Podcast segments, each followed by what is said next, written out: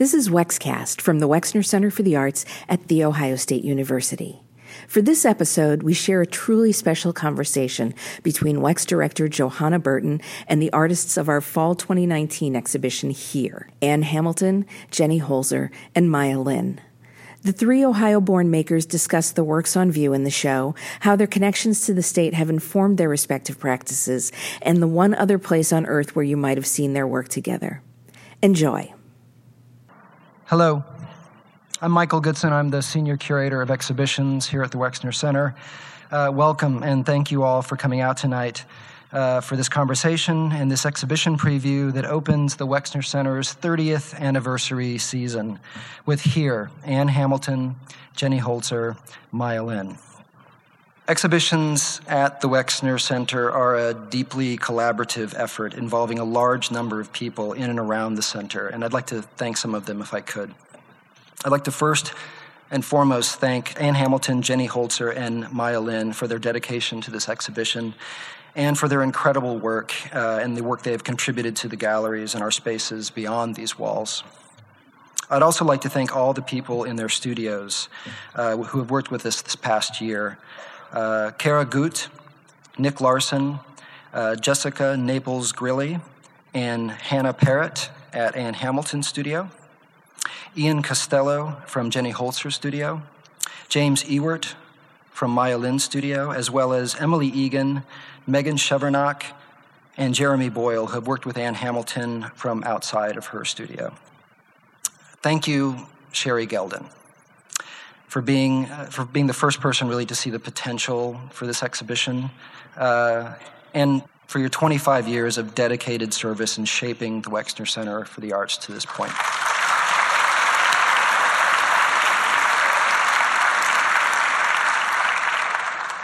Thank you, Johanna Burton, for your clarifying perspective and for seeing the potential in this exhibition through to this evening.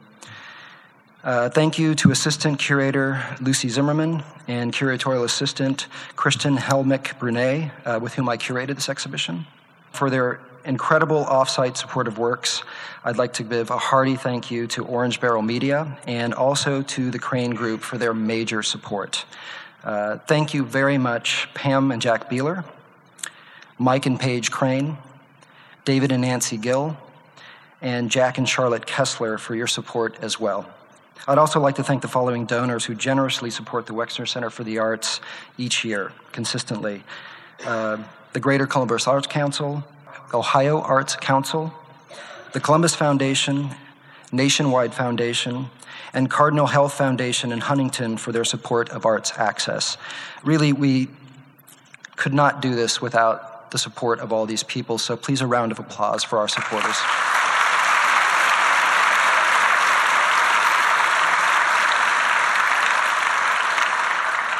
Here at the Wexner Center, I'd like to thank uh, all the people that really made this happen.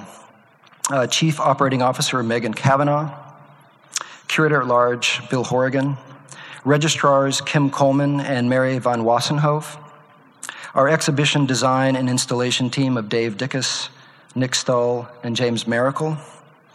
Thank you also to the marketing and communications, design, education, patron services, tech services, and development teams at the Wexner Center. These people make these shows happen. Uh, thanks also to Alana Ryder, who organized this conversation tonight. I'd also like to give a special thanks to all the volunteers uh, who helped us in the folding portion of Ann Hamilton's project. Students, Wexner, yeah, students, Wexner staff, OSU professors and their classes, uh, the Wexner Center Student Engagement Group, whom I love, um, uh, the Wexner docents, and even Ann Hamilton's mother, Beth, uh, and her friends. Um, one look at the exhibition, and you'll have a sense of the scope of that endeavor, and we, we thank you. The idea for this exhibition uh, began a little over a year ago when I experienced Jenny Holzer's set of benches from 2017 called Such Words, uh, a selection of which are actually in the galleries as part of this exhibition. Uh, this work gave me pause. Um, and has happened periodically. It directed me back to the gravity of Jenny Holzer's work. Um, in looking up more information about this work, I realized something that I hadn't before, which was that Jenny Holzer is from Ohio. Um, uh, this is something that I knew about Ann Hamilton and I knew about Maya Lin, that they were from Ohio. Uh, so, with the 150th anniversary of The Ohio State University and the 30th anniversary of the Wexner Center coinciding and coming up, I thought uh, my thoughts um, went to the indelible contribution of these three artists, and those thoughts were coupled with this place, Ohio. Um, these ideas then joined thoughts of the span of these careers and their general alignment to the 30 years of the Wexner Center. And suddenly I knew that uh, these three artists at this time were the perfect fit. Uh, the idea of the monument, uh, a remembrance in service of what comes next, essentially, uh, is particularly present in here, especially germane to the Wexner Center in this moment. The consideration of remembrance as a catalytic device um, and as a primary point of connection among these three artists was important to me as well. All have made spaces that assemble some combination of materials, action, language, and infuse them with the resonance of memory, both collective and personal. Here, Ann Hamilton, Jenny Holzer, Maya Lin is a recognition of this time, past, present, and future. It is a recognition of the ever vibrant and salient ideas in their work. It is a recognition of this place, and it's a recognition of these immensely important artists. Please join me in welcoming to the Wexner Center Wexner Center Director Johanna Burton in conversation with Ann Hamilton, Jenny Holzer, and Maya Lin.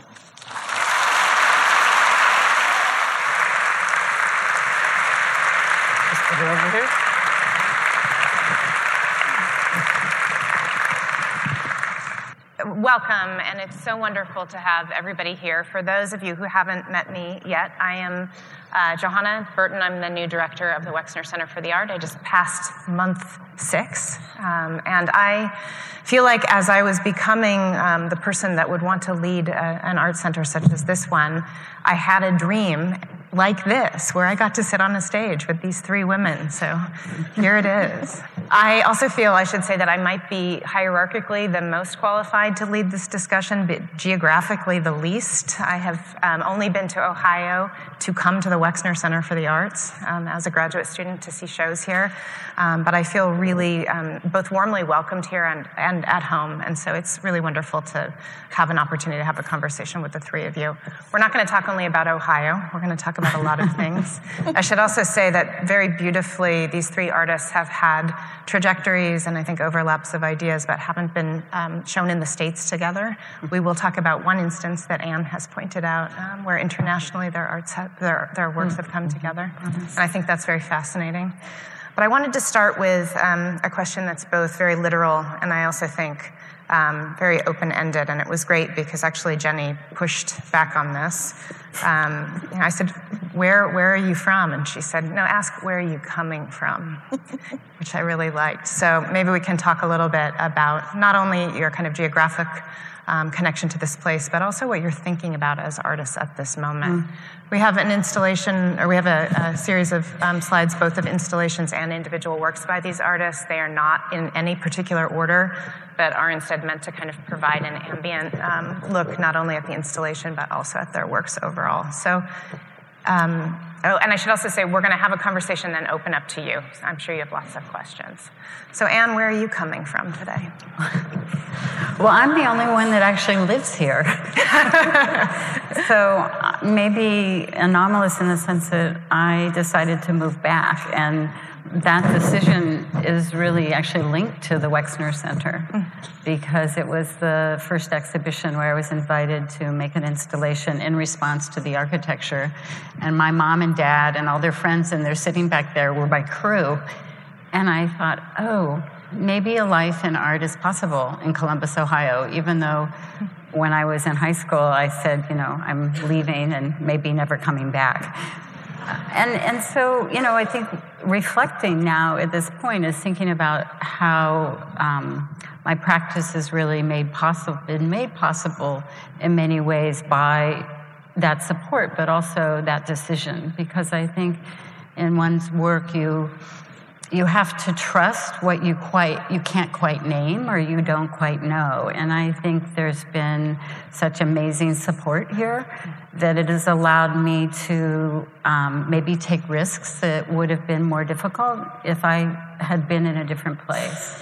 Uh, and i you know and i think that um, with this particular exhibition in terms of jenny's question where are you coming from um, is to really um, consistent with I think the history of my work, which is to try to make work that responds to where I am and what the conditions of that are, and the conditions that can be made for art.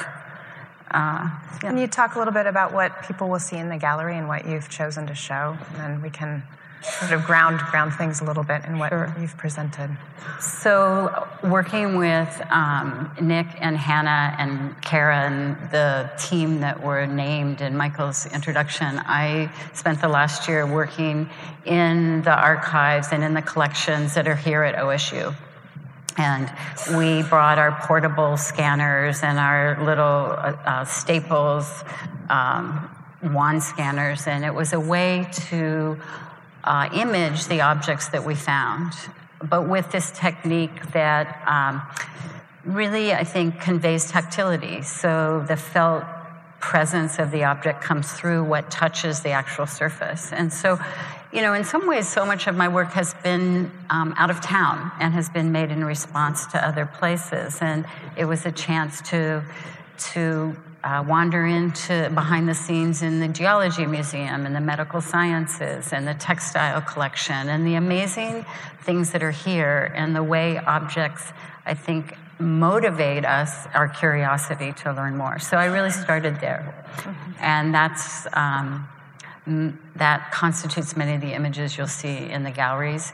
I also started to think about the relationship between what an institution collects and those objects for study and scholarship and research and those kinds of objects that we actually live with. So the stone that's been sitting on your windowsill for 20 years and um, so the, the things you pick up here and there that may or may not have a specific memory with them, but they're objects that are alive um, and have a sense of aliveness. And so the combination of images is both from um, personal collections and institution. And they're there, and I hope everyone takes one, but also mails one to someone that you think will love it. And Jenny, we've presented uh, both older and newer work, so kind of crossing your uh, career in a way with, with some of the first work I saw as a young feminist, actually, that came out of the Whitney Independent Study Program. And I'm told that for both um, Maya and your work, we're presenting some of the largest iterations of these projects. Can you just talk a little bit about why you decided to pair the works that you did and, and how it's working architecturally, which is really stunning? Uh, although I pushed back on the question, I'm literally from southeastern Ohio and would often be in the car between Lancaster and Athens and Gallipolis. When I was on those many car trips, I would see Burma Shave signs, hmm. and my ambition through my youth and maybe into now was to be as good as Burma Shave and as terse. and that led me, um, plus a, a, vicious reading list at the Whitney Independent Study Program, to write the series of one liners, the truisms that appear in the gallery um, hereabouts. Um, I thought since I'm coming back to Ohio, I would uh, present the first stuff I did mm-hmm. um, when I wasn't sure I was an artist, but I did want to know what I believed. So I wrote uh, on many topics from multiple points of view to figure out what I thought and then to offer these to other people with the question with these opposing points of view mm-hmm. how do you govern? How do you get along? How do you even stay in the room with uh, people who think very different things? Right. Surprisingly, it seems on topic now. Ouch. It does, indeed, absolutely. And what about the more recent work that's just a couple of years older? Yeah, um, what's here in addition to the old posters, the truisms and the inflammatory essays, are a number of benches with um, fragments of poetry by the wonderful Polish poet Anna Swir. Uh, she wrote on the siege of Warsaw. She was a young resistance fighter then and a volunteer nurse. And what a credit to her writing is those fragments seem as if they could be written about what uh, is going on in Syria and too many other places around the world. Yeah, I mean, so much of your work um, points out the kind of um, relevance of these other moments to our own. Um, and I think it's very interesting then to think about the word here. When we say here, we also are, are talking about time, not just space. So that's something maybe we can mm. get to as well. And I should mention we're talking about the galleries, but there's a whole component, which we'll talk about in a moment, of work that, um, that gets outside of the museum and really enters the public sphere in different ways. So we'll, we'll talk about that as well. So, Maya, where are you coming from? Oh, today, Athens, Ohio. Um, uh, southeastern Ohio. Uh, really like Jenny.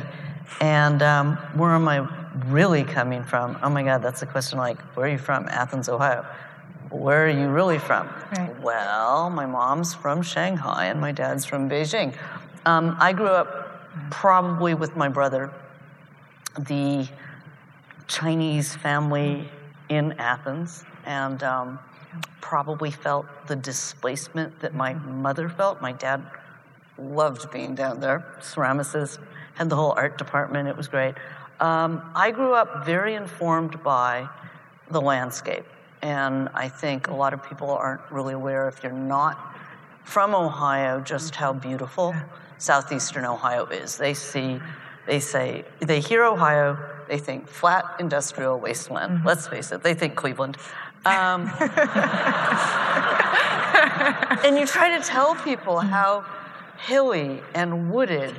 Uh, that's the house I grew up in. Um, that's great oh. timing. Just surrounded by woods and then surrounded in time by, I grew up as the Clean Air Act, the Clean Water Act, the Endangered mm-hmm. Species mm-hmm. Act are all being formed. It's the 70s. Silent mm-hmm. Spring had happened, and then in response, people are really beginning to change things. Mm-hmm. And I grew up like in the parking lot of Kroger's yeah. or A&P petitioning to ban um, steel traps or, or whale hunting.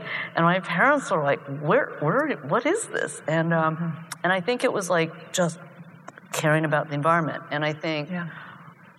I don't think I've ever not worried about the environment. So mm-hmm. a lot of what I do as an artist is ground you in exactly the place you're in uh-huh. and to try to get you to see things mm-hmm. that you might not be seeing because they're kind of out of sight, out of mind sort of a thing. So, yeah. So that's sort of where I'm coming from. That's great. Can you actually talk about the two pieces that are on view? Yeah, I mean, here for me meant again and again whenever i go into a place mm-hmm. i will try to make you aware of the natural world it's just sort of how mm-hmm. i am really focused and have been for a while so you've got two different water water based pieces the first one, the pins, mm-hmm. are um, trace the entire watershed that goes from north to south through all of Ohio. Uh, Michael has one of the maps I found that shows how many fracking wells right. are under the watershed, which. And it's very hard to get this information. It's astonishing. Again, I didn't want to illustrate that because mm-hmm. there's a fine line between science museum mapping versus it's a drawing. I do love sort of making these works that are in between sculpture right. and drawing. Um, and so that's the, the Pin River of the watershed. And then inside, again, something very, very uh, sort of a moment in time. It charts what NOAA targeted as the floodplain right. of the Ohio River. That's the Ohio River in its entirety mm-hmm. after last year's rains, because with all the inundation of the floodwaters, um, with climate change, mm-hmm. with the way in which the Army Corps rearranged a lot of these rivers, the mm-hmm. flooding is mm-hmm. off the charts with a lot of farming lands going all the way down through Mississippi, so it starts as the Ohio River from its very beginnings. Athens is in there, Columbus is in there, I think Gallipolis is somewhere in there. And then as it hits the floor and you begin, it's called, you know, how does a river overflow its banks? Because it never starts, of course, yeah. at the top of the sources. It grows and grows and grows, and then all of a sudden it just breaks. And so the break, all of a sudden the river becomes a negative, mm-hmm. and then what you're charting mm-hmm. is mm-hmm. the floodplain. And so that piece, I kind of opened the paper last Saturday in the Times, yeah. took the entire mapping system, and I went, oh my God, there's, there's my part. And so I've just been watching this, and I think it kind of mediates between what I do when I do large scale right. outdoor works, of which the Wexner was the first piece, Groundswell in 1993, um, 40 tons of recycled glass um, poured into those empty spaces, what I call the unplanned spaces of your building. And so I kind of mediate between my inside and outside yeah. works. Well, it's interesting. So I was going to segue and say the, the piece that is outside, yeah. um, publicly visible, is one of the earliest, um, you know, yes. pieces. And I was asked to come in and do a show, and literally, um, I think the curator at the time, Sarah Rogers, right was aware of my smaller scaled studio works, but nobody else was. Right. And in a lot of ways, the groundswell piece becomes my first artwork mm-hmm. I've ever made mm-hmm. because I kind of oddly came out of the gate with right. professors and colleagues saying, Oh, you're not an artist. Because I had done the Vietnam Memorial. And I was a little touchy about that because you could be coming right out of art school and be called an artist but I was in a way not allowed to be an artist. And it took about an extra 15 years to almost two decades mm-hmm. for people to be able to recognize and see kind of my dual yeah. world between art and architecture and the mo- monuments. Actually, it's a tripod. So yeah. the Wexner Centerpiece becomes so important for me because I'm beginning to really find my voice and it is a voice that sort of splits its time between the art and the architecture. It's wonderful too. I believe Sarah's here. Sarah, are you Sarah? here, Sarah Rogers? I think she is. Um, there's a wonderful way too in which the Wexner, even though it has a short history, also has these histories that fold together. Yeah. And so she also wrote for you yep, for this, absolutely. and that's a I think Which a wonderful thing. Yeah. So let's talk about what you've each done outside of the museum. One thing I want to point out is this is an opportunity also for me to start building bridges in the community that Ann has really been helpful. So I'm really excited that we're partnering with the library here, um, right across the Oval. Mm-hmm. Um, so that's where some of your work has landed. And, and in fact, it's the extension of what you see in the gallery. So perhaps you could talk about that and then what's outside. Actually, you're the most dispersed in a way. Um, you've got Mershon. I'm the most work. I take the most, I need the most help. so talk a little bit about the library and, um, and the other works that are outside. Sure. I mean, I think that, uh, you know, one of the things is that for those of us that are on campus, and I teach at the university, is that there's a, a constant path back and forth between the library and the Wexner. And I think about the Wexner as like the house of, of images, and in some ways the library is the house of words, even mm-hmm. though, you know, that's very simple. Not anymore with Jenny in the house. Yes. and, and I, um, you know, it always just feels like they're both really social spaces, mm-hmm. and they're spaces where all these different disciplines cross, and where um, the conditions for a conversation can be made. Right. And so I also recognized very early that the, we were working closely with the curators and special collections who were extremely open and willing for us to go in and touch and be generalists looking around. Mm-hmm. And so it became a natural connection and, and to think about circulation and how yeah. things circulate. Because obviously, well, one of my favorite things about teaching at the university besides the students, of course, who are here, no, is, is that I can go online and I can request a book and it will come to my office. And I, I have 300 some books right now checked out, and I've been told if, if we all return our books, there is not enough room. But also, I think you know one of my favorite evenings is is also that like browsing in the library, and that you're you're walking up and down the open the privilege of having access to open stacks, mm-hmm. and to um, that that thing that happens that you're in there and you just for some reason are drawn to that book with a red spine and you open it up and the words you needed are there on that page right. and it's not anything that you can make happen but you can only make the conditions to allow that finding mm-hmm. to occur and so i think there's this um, life that happens in the library that's very close to my associational life sometimes in the galleries. And I wanted to connect that. So over time, so right now, part of the exhibition is open in the library in the first floor of the glass stacks where you see the books. And then when the exhibition at the Wexner closes, everything in the gallery will actually fill that glass book tower mm-hmm. and continue its life of circulation. So, just as you can request a book or a book moves from hand to hand and reader to reader, um, maybe just as we each are in different ways um, an accumulation of what we have read and the way that has marked us. Um, the images in the show will circulate. Um, also, really importantly, and this is um, really relates to Jenny's work outside is that there are uh, two images that are exist in one scale in the galleries. There are scans of um, a white crow, and there's a scan of a barn owl that uh, is from the Museum of Biological Diversity that's over on West Campus. And there's something really haunting, of course, about these dead animals. And the way they offer themselves up. And um, there is a sandpiper that is now installed quite large on the side of Mershon, thanks to the incredible work of Orange Barrel Media, and one that is downtown on High Street.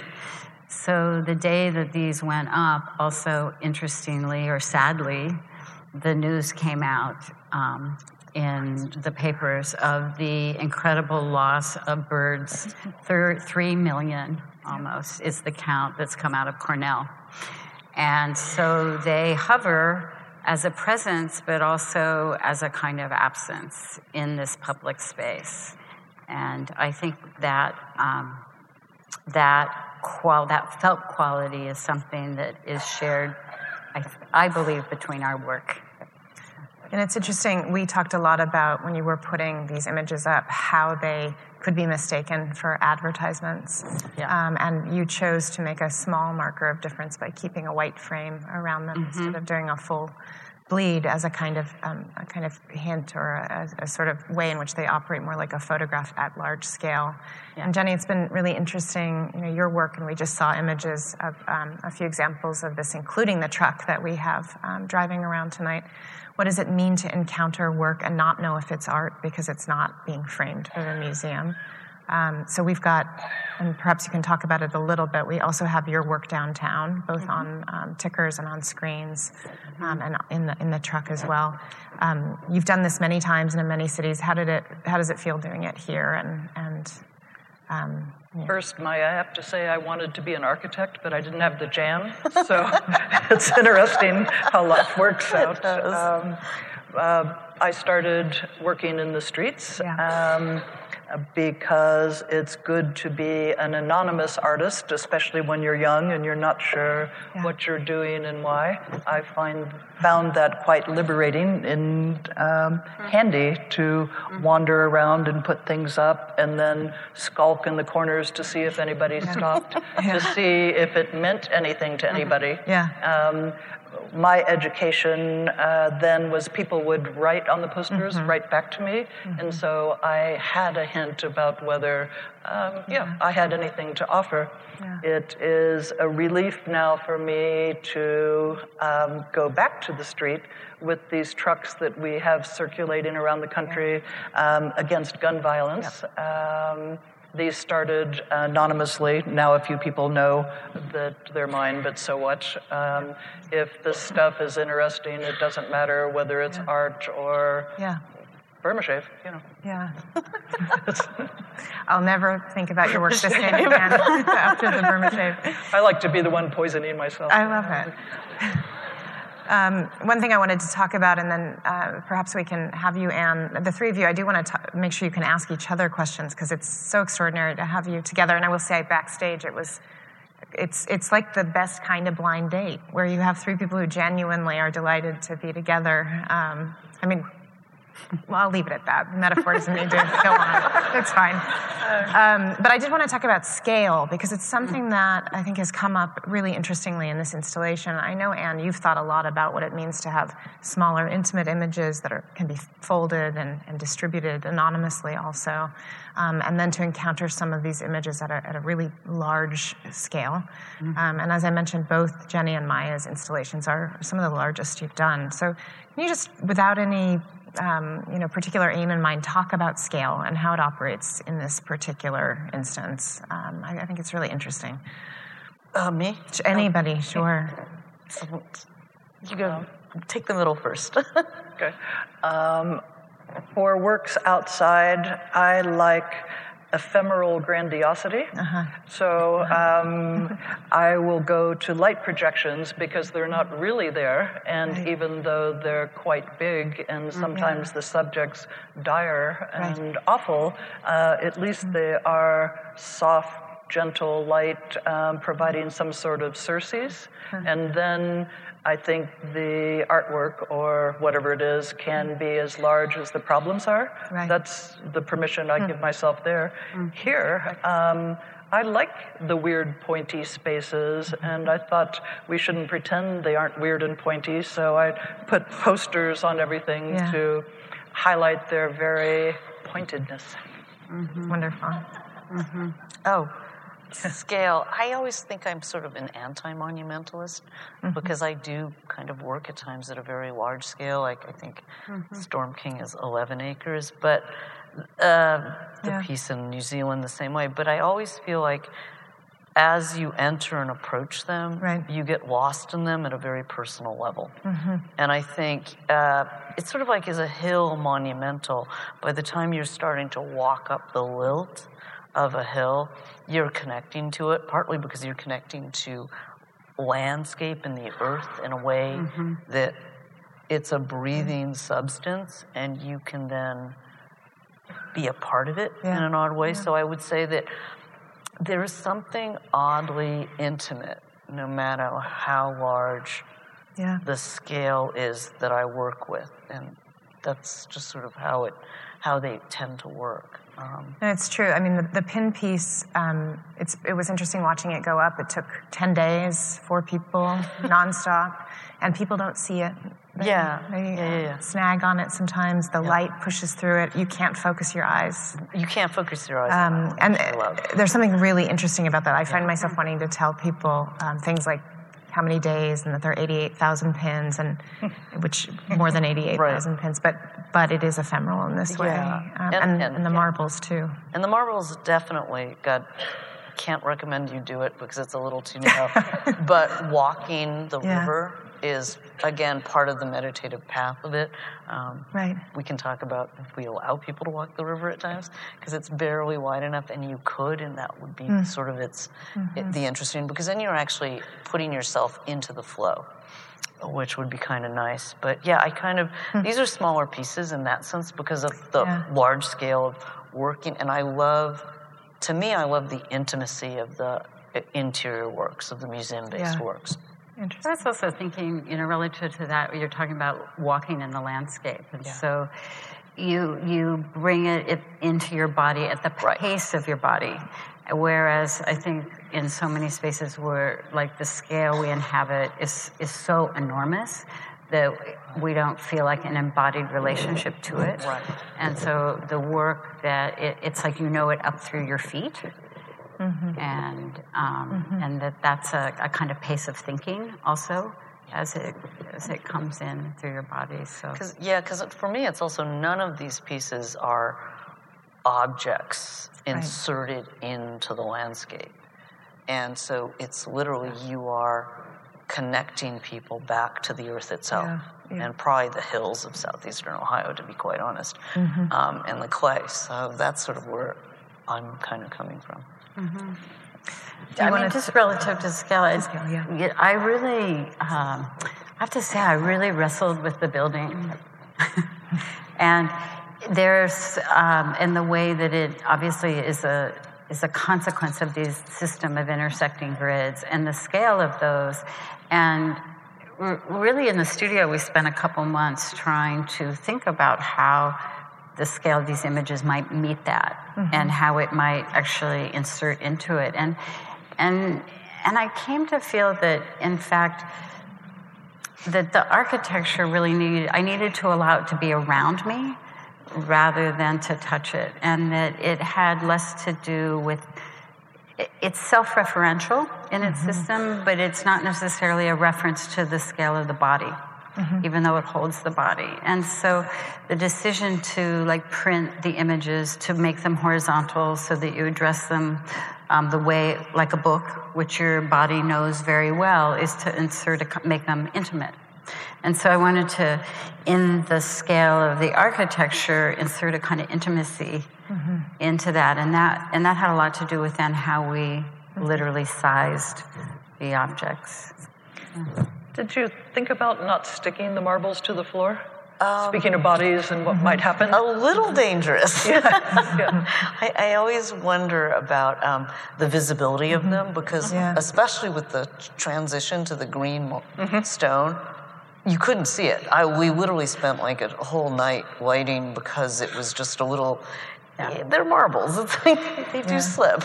Um, but I think, and again, this is this weird fine line between drawing, art, mapping and when have I become too much of a cartographer, mm-hmm. or when could the work end up, oh, it belongs in a science museum? So I'm always trying to mediate between mm-hmm. sort of the scientific facts, which I'm in love with, mm-hmm. and then translating them and back and forth with drawing.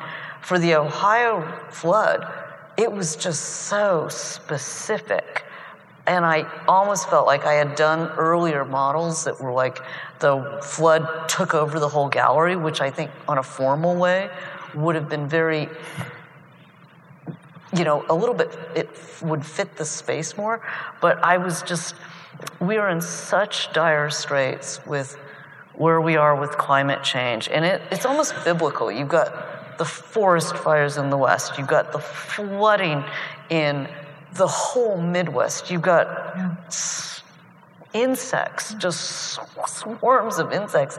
And so I, I really wanted to account for that. It's sort of like, at which point I knew the piece would be a little bit unusual because it would whip, sort of waffle its way through the columns, mm. which then I started to really like. But um, mm-hmm. no, I, have I've actually never thought of the loose marbles, but I did when I saw the outside space of mm-hmm. the right outside the cafeteria in 1993 yeah.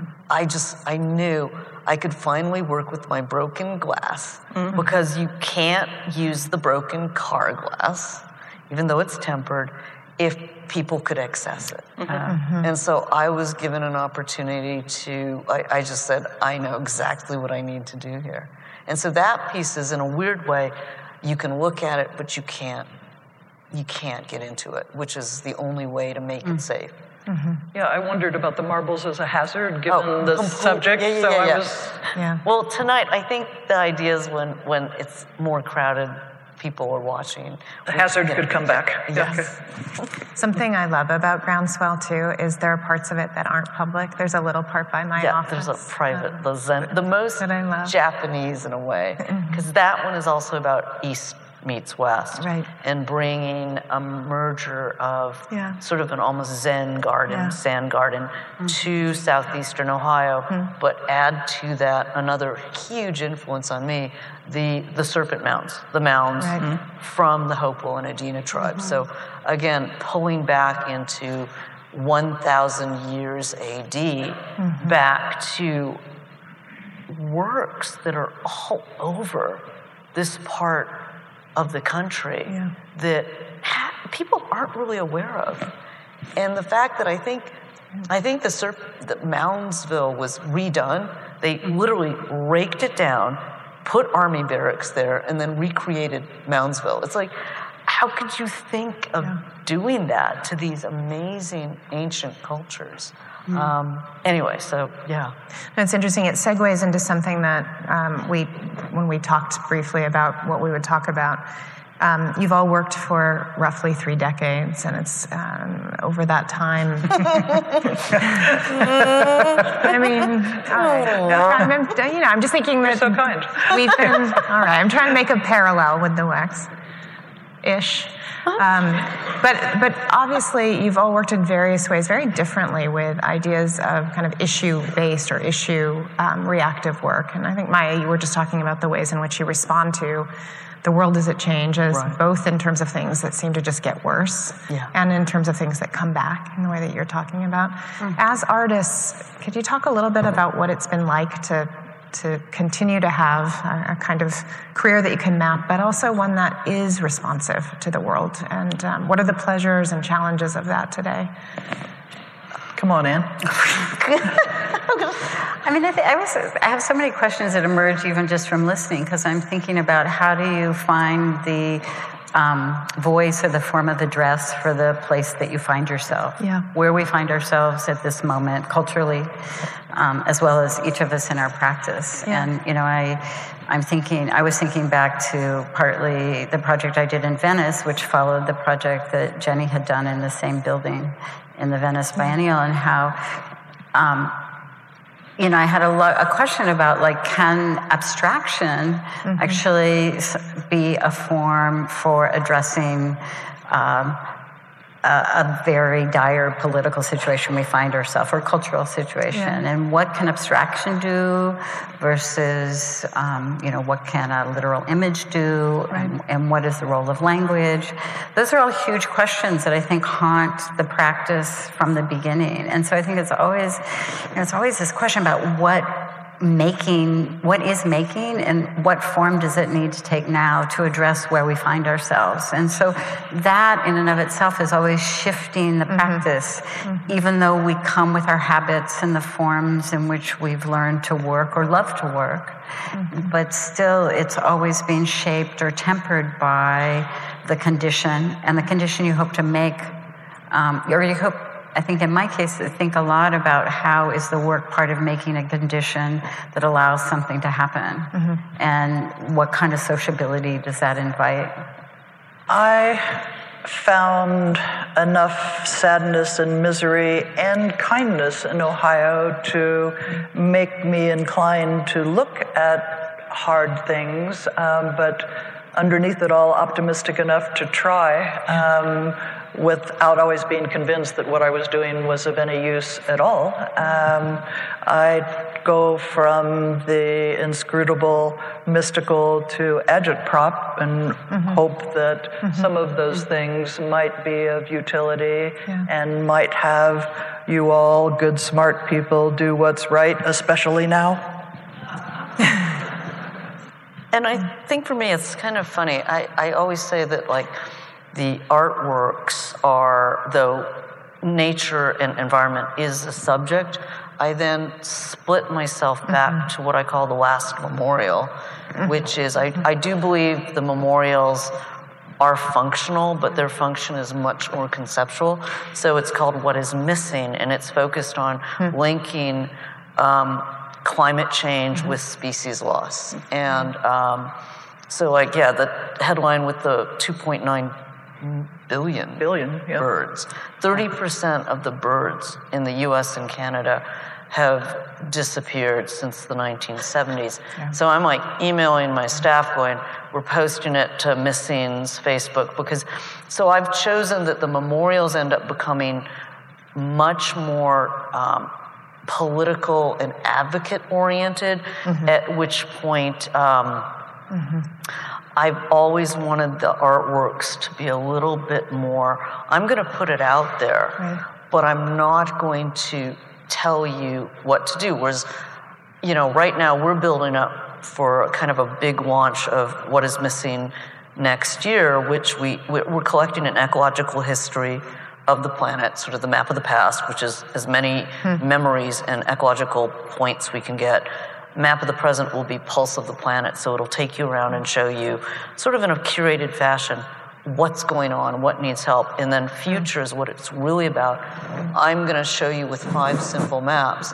This is how we could both balance our needs with the needs of the planet, and it will allow you to dial it so you can change your agricultural footprint, and that's going to absorb X amount of emissions and save this much habitat. So, so I'm. Ex- it's almost like I've got this like 501c3 NGO mindset, and and so I'll make art out of missing, but I'm not in a hurry to necessarily make it art because the monument, the memorial as a medium for me allows me to be extremely we've got to do something and we've got to do this and here are things you can do individually right. and these are things you can do um, you know uh, help vote you know it's very mm-hmm. prescriptive mm-hmm. which i try to be much less so mm-hmm. for me and my art i still wanted the art to kind of exist on a more um, mute level if yeah. you know what i mean yeah no absolutely so can you talk about the one instance where actually your work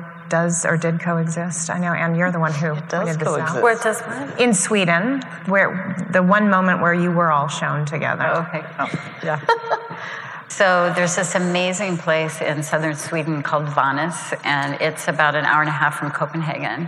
And a family um, who lives on an estate. I mean, you know, in Sweden they have kings and queens and counts castles, and, and um, they have really. Um, taken the inheritance and the stewardship of that property to devote it both to sustainable agricultural practices um, right. and to art. And they're the generation that has opened up the forests, which have been both a resource and a reserve, yeah. and invited artists to come work there. And so um, I maybe I was the first. I think I was the first. Yeah. So I was invited um, to work in a five-story stone barn that had been kind of the bank for the property in the sense that it was where the grain was stored, and.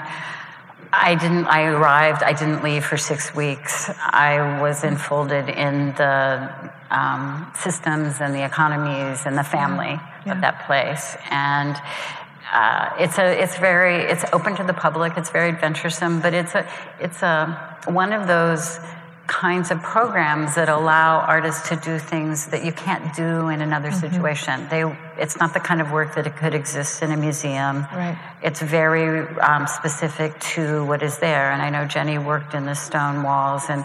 Maya has this incredible piece that the cows live on, and, um, and and you know I think that work um, could, speaking for myself, I could say that the opportunity to have an entire architecture yeah. to respond to really helped me grow the vocabulary of my work. And the support also, um, you know, of living in a place where there's the carpenter and the welder, and um, you're cooking together every night yeah. with the team who makes the economy of that land work. So um, it was an incredibly moving experience, and maybe um, also, it's important to know it's one of the few pieces I've made that was temporary that, in fact, mm-hmm. they have continued to care for and have kept. Are yours both also still? Yeah. Oh, I mean, yours yeah, yeah, really totally. there. You're, you're I, want, I need to go. I need to go visit. Yeah. Yeah. And I got a lasting treasure from seeing your piece because it moved, and uh, ever since seeing that, and then Rebecca Horn's work, I mm-hmm. wanted things to move. And decades later, oh, finally, nice. I'm a robo queen, so I thank you. and about uh, the stone wall, and about yeah. not being grandiose. Um, probably every 150th stone we carved a little bit of text in. Oh, wow. So when you would walk the perimeter okay. of the place and the wall, just once in a while, you would see a little something. And now that the moss has oh. uh, taken over, it's a very little something. Wow. So uh, it makes one a little attendant and. Um, Jenny, can you? Terribly sensitive, that scary thing. Can you talk about what it was like for you to also carve um, or select the tech, the words to write for um, these very, very, very old stone walls? You know, like it, they're the perimeter walls on this property that have different scales as you go around. But I was also thinking to mark those. Um, have you thought about that? I tried not to be destructive because the wall was lovely and sufficient unto itself. I Mm-hmm. attempted to do just enough that you would appreciate the wall and have a passing thought, Yeah. but it would have been grotesque to make it utterly tattooed, nose to tail, just a little bit, and then um, uh, nature healed um, any awkwardness of mine. And I tried not to pick my worst text. And then for me, um, because I, I was the last, and I couldn't figure out what to do, and I, I knew I I kind of was looking for a little bit more of an expanse, and um, and I just asked Marika, just, uh, do you have any extra space, and do you have any extra fill, uh, earth, like dirt lying around? And she started laughing because they had just built this state-of-the-art organic dairy and they, you know, Sweden's full of rocks. It, it's just, we turned this one bend, and there was a mountain of earth and dirt and rocks that they were going to have to cart out of there. So it became this perfect convergence. Um, the only hitch being everybody was worried that the cows might be upset. So there was a big conference, and all the experts, um, the people that ran the dairy side of the family, had to get together, and then they all decided the cows wouldn't be upset with it. And um, so then I could build the piece. And most of the time, it's there for the cows. I think there was a picture with, and the cows kind of like being above other cows, so they kind of climb. so it's kind of perfect Uber pecking order. And um, and it's very egalitarian because you can have many cows walking it at one time. And then when the cows are in the barns for the mm-hmm. winter, then if you wear special boots, because again, they're very, very watchful for um, any transfer of biota from somewhere else to here, then you're allowed to go and experience it. But that's actually, it is sort of a piece that we made for the cows, actually. and you get to look at it from far out. But it was an interesting piece because, again, I like having a little more elbow room when I'm installing out of doors. And, um, and the, what's beautiful about your work and yours, it, they're so different. And everyone at Wanås, it's like you find a piece, you wander, you never have this feeling that it's like so many art. It's like it's really it's magical, and you're literally exploring and finding works of art in the woods or in the meadow or in a barn, and it's just a, an amazing experience. I had never been to um, anything like it before, and it, it's a very special place. So I think it's kind of wild that we're all there. At probably I don't know when did you put your piece in? What, I don't. It was a uh, long time yeah, I don't ago. remember. It's like Maybe 2003. Yeah. Maybe I'm not sure. Because I think we came in like in one. I bet we were there all in the same decade. Because you had just finished the wall, so it was a little fresh when I got there, and then Little it- raw. It, it grew in beautifully, and then so I think I bet you we were all within a five, eight year. I think we were pretty close to one another in time. I think it's, and sometimes there's different uh, situations, and they just really spoil you as an artist in terms of Yeah. um, the condition, the challenge that you're given. Right. Uh, that really um, pushes you, and I'm like, oh, how am I ever supposed to go back to a museum after this? You're talking about what just happened here, right? exactly. you could never work again. So before we open this up, because I'm sure folks have all kinds of questions and we want to leave a few minutes for that, I actually was, this is a perfect segue to say, there's a, and, and I really have to commend Michael and his team for how they, you know, they put together a very, um, a sort of gentle argument around the idea of, of place making and placeness and, and the idea of being here and, and um, but didn't force you all into sort of approximating each other or, or even having something that immediately binds you. And yet, when you experience the show, there is a lot, a kind of um, intuitive logic to it. And I, I, wondered if you had questions for each other now that we're sitting here that you've been dying to ask, or anything that you um, that you'd want to pull out that I haven't. Uh, in terms of the show, because it is a it is a really interesting congruence of the three of you, mm-hmm. and it, it goes beyond the fact that you're from Ohio, but it does land there too. I usually like doing that at 3 a, 3 a.m. by email, so. Okay. this is too public for okay. me. Okay, all right. Yeah, so. fair, fair, enough. We're, we're, there, and I know you've been excited. I, mean, I, don't, I don't know. I just think that one of the things is about the title of the show here always in, you know, includes the word there. so, because here means that there's a there somewhere.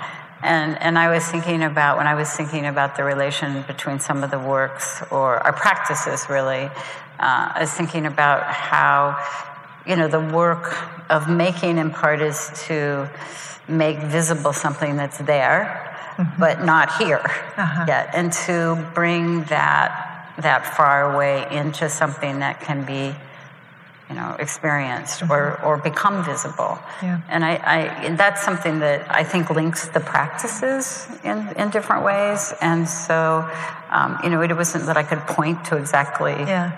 I mean, do the diagram chart, uh, but I do think it runs through the work the way that the maps make visible mm-hmm. um, something, the mm-hmm. way the words put into light, into presence something that's difficult for us to see or say yeah. or face. And, um, you know, that that's actually the large pro- project of making. Right. Um, so the here, I was thinking about the here and there. Um, Maya, do you have anything to add? I, I think I, what I think is kind of the process of hands-on and making. I mean, from wallpaper, the touching of it to what your process has always been about that and even though like they're pins and marbles, it's like I've always thought of them as women's work. It's beading and sewing. Okay, mm-hmm. bad confession. I sewed a lot of my clothes when I was in high school. Um, not to good effect, but I did, and I wore them. Um, but there is something about the process of the hands-on and the intimacy with much of what we're working on. Um, I don't know. I, I just think there's a there was a nice. I loved coming in and seeing your rooms sort of forming, and then yeah. you were folding and it, was beautiful. There's a lot of paper and there's a lot of repetition. yeah. there's a lot of there's a lot of material in the projects, but it also yeah. empties out and becomes very calm, minimal. Yeah, really. I agree. And there was a lot of labor. I can say thank you. Much better than art fair booth. Yeah. yes. well, it's been really terrific hearing you all speak. Would it be okay to see if some folks have questions that they might want to ask? Sure. Anybody want to? There's a question. Come on down. I think, are we asking people, Alana, to come down to the mic? Yeah, and dim the lights so we can see people. Yeah, yeah, yeah it's yeah. been a little Let's, you, interrogation, uh, E. Hi. I think this is a simple question with a difficult, maybe complicated answer, but I am a maker as well and am working on something now that I'm not sure how to do. So I am wondering how have you dealt with fear when you have a thing in your head and you want to produce it but you don't know how? Um, like, how have you coped with that and dealt mm-hmm. with that? Mm-hmm. That's kind of constant. Great. And it's great that you're fearful because it means you're sincere. So there's absolute wonderful prospects for you. Mm-hmm. Yeah, fear, fear can be an incredible motivator. Mm-hmm. And it also keeps you very um, on your toes, it keeps you very awake. And I think. I don't think I'm ever not fearful mm-hmm. and of, of something I'm going to do before I do it. But the curiosity of wanting to do it is so much better that it's you just want to see it. And I think the trusting is a lot of what we do as artists is a constant exploration. And if you think about it that way, that you're going to be learning from it. And, and to try not to think of it as like an, a kind of an always an end result in a weird way, that this is all a process. And there's a curiosity that you just have to see something. Is it possible we could dim those lights Yeah, a little? that's really because it's really hard to like look out and talk and just. I just want to, yeah, add to that about um, trust. That I think for me, um, I really trust the process, and then I know that I've, I'm kind of paying attention with each the immediacy of the steps that I'm in. That it, I may end up in a very different place than I think I'm going, but that if I trust the process, you know, I will get there. And I think that that helps um, put the fear in a place that at least it's not paralyzing. Yeah, Yeah. Failure is fascinating. You will learn all kinds of things. You Thank you very much. You're welcome. Yeah. Thank you all so much. It's been like a Super Bowl of art. It's great. um, my question is, and it was two parts, but you kind of answered the last part where I think you started talking about the aesthetics of your work as to where something such like a big topic, whether it's political or environmental, doesn't just become propaganda, but actually there's this there's this aesthetic part that I, that I really enjoyed the discussion. My question would be now there's this discussion of monument and memorial, and sometimes I often think about that as something that's happened in the past, and yet everything that you're addressing seems to be of the present uh, or the future. Uh, so maybe you can give me your definitions of monument and and versus memorial, or are they the same, or are they different? How do you differentiate? I mean, It's a really good I'll- question. yeah, I'll, I'll start out by saying that I've always felt my memorials are anti-monumental. That being said, um, I have a belief that these pieces that I've focused on, specifically the memorials, um, all they're doing is trying to get us to accurately remember and account for history. My belief is that if we can accurately remember our past, it's going to teach us to lead it. To, it's going to lead us to a different future. That I think um, no history is completely objective, but if I can present the facts in a way, I'm asking you to learn, look at this history, and come away with a different thought. But you've got to do it. You've got to be the one to come away with your own conclusions. Um, and sort of that's where I'm coming from with it. That I don't believe memorials are about the past. They're really to help us to a different future. And I would think attaching the appropriate reality, uh, the appropriate uh, motion to reality might be helpful to get us to the future in some kind of decent shape.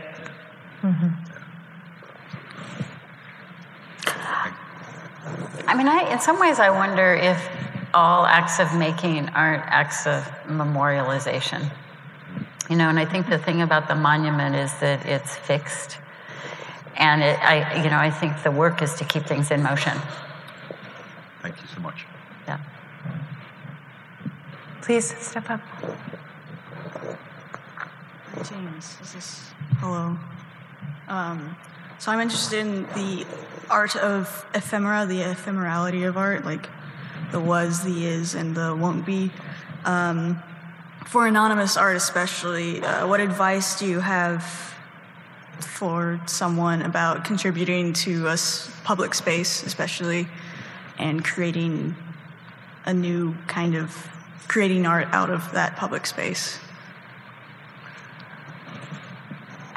I'm not quite sure exactly. I, I don't think I can give you a specific answer, but I think to be thinking about public space and to, I think right now we have a huge question about what is civic space and mm-hmm. where and how do we gather, you know, with and across our differences and, and what is the nature, what makes that?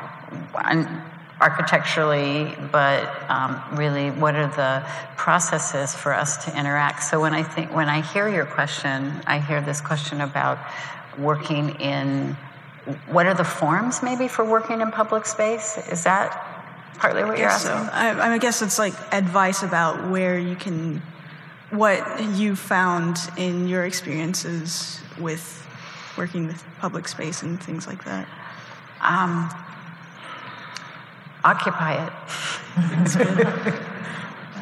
Create civility in Yeah. civic space now would be a miracle. Please make it fast. Yeah, be engaged, be involved. I believe. Um, I mean, not even just as artists. We have to be citizens right now.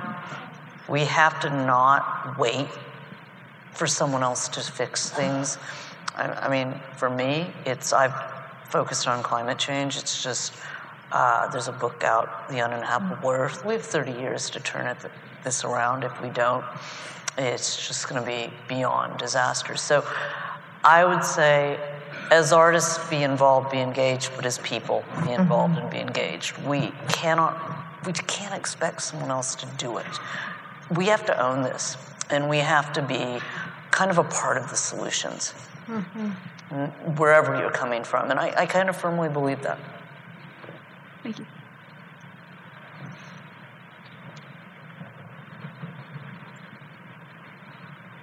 I just want to thank you. I feel like I've gone to heaven.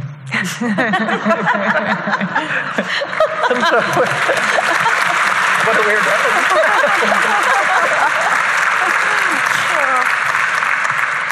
I, I'm from Ohio, and when I was younger, I left because I didn't think I could exist. My imagination. And, and about 30 years ago, I came back because I inherited land, and my ancestors, white, settled Ohio and plowed up earthworks. They also uh, brought about industrial agriculture.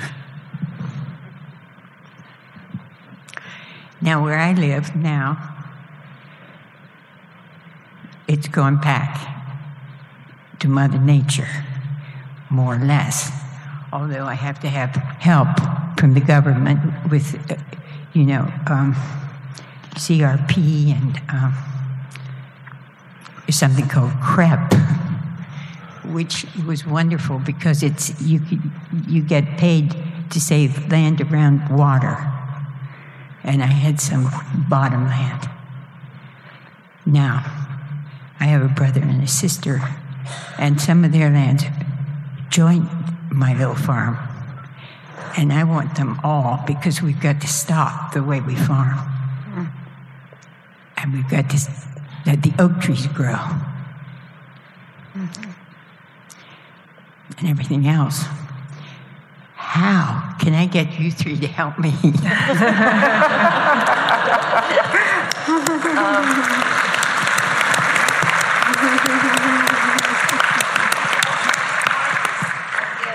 I mean, I mean, I think one of the things right now, agriculture and reforming agriculture, um, the nature-based solutions, which is reforming our ranching, dairy, agriculture, we and restoring our forests. That's 50% of all emissions. So, who doesn't like a bargain? You can save two birds with one tree if we focus on. We can't just. We not only have to reduce our carbon footprint, we have to suck the carbon out of the air. Photosynthesis. And you're living in some of the richest soil around. And, you know, just converting farming back to no till um, organics, you are making a huge boon. And then buying and supporting producers that are growing organic, and again, very important, no till. The minute we till, boom, out goes the soil. So you can convert your soils to being a carbon sink rather than a carbon release.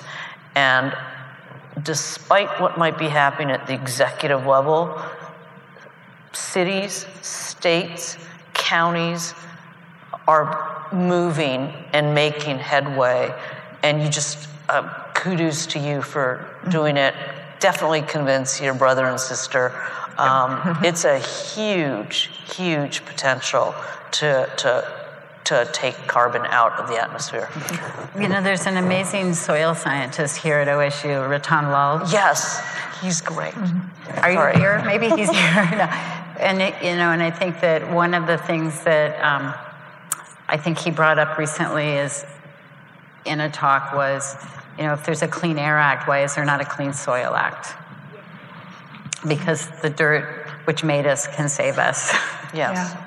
And, and there's a wonderful book out called The Soil Will Save Us, which I can't remember the author, but it's a very great book to share, to read, to share, because it really focuses in on uh, the nature based solutions. So I think we have time for one more question. I feel like I saw someone. Thanks. Uh, you all are really amazing and inspiring. Um, so the question is um, uh, when you are entering spaces or collaborating in spaces where um, you're not sharing a shared cultural background, what are some of, of your um, of ways, ways you do that?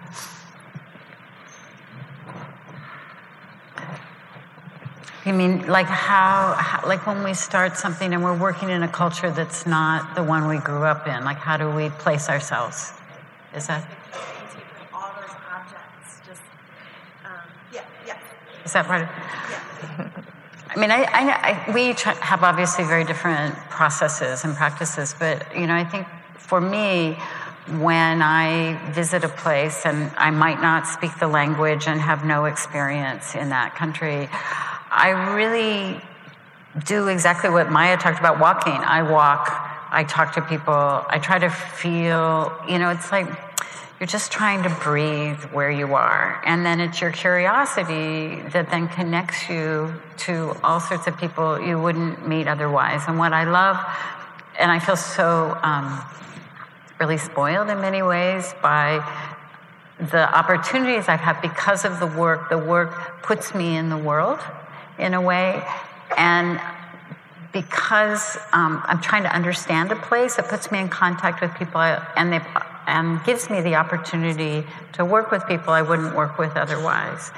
And everywhere I've worked, I have found tremendous generosity and incredible um, help.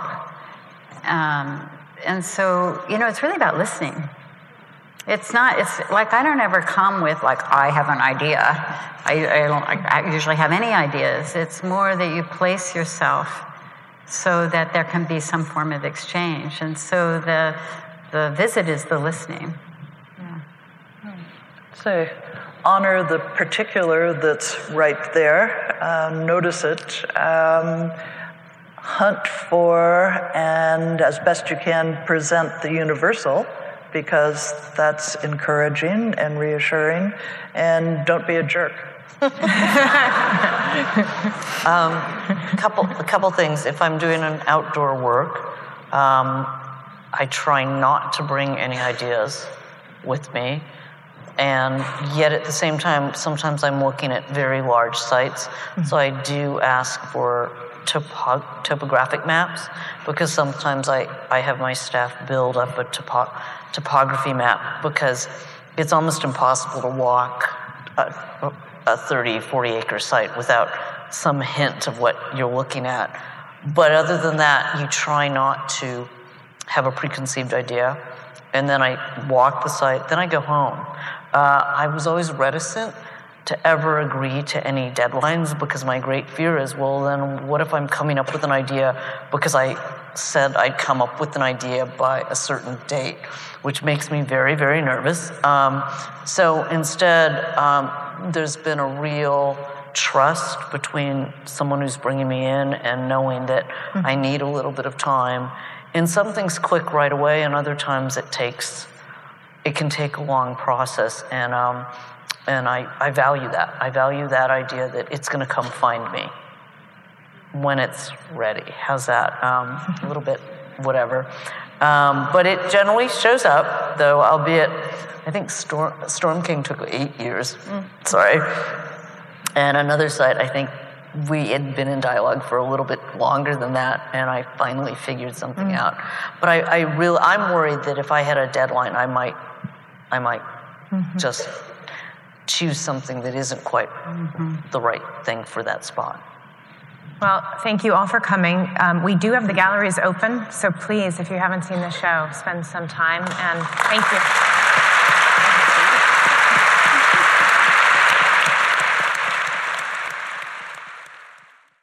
That was Ann Hamilton, Jenny Holzer, and Maya Lin in conversation with Wexner Center Director Johanna Burton. For more information about our exhibitions and all things Wex, go to wexarts.org. I'm Melissa Starker for the Wexner Center for the Arts. Thanks for listening.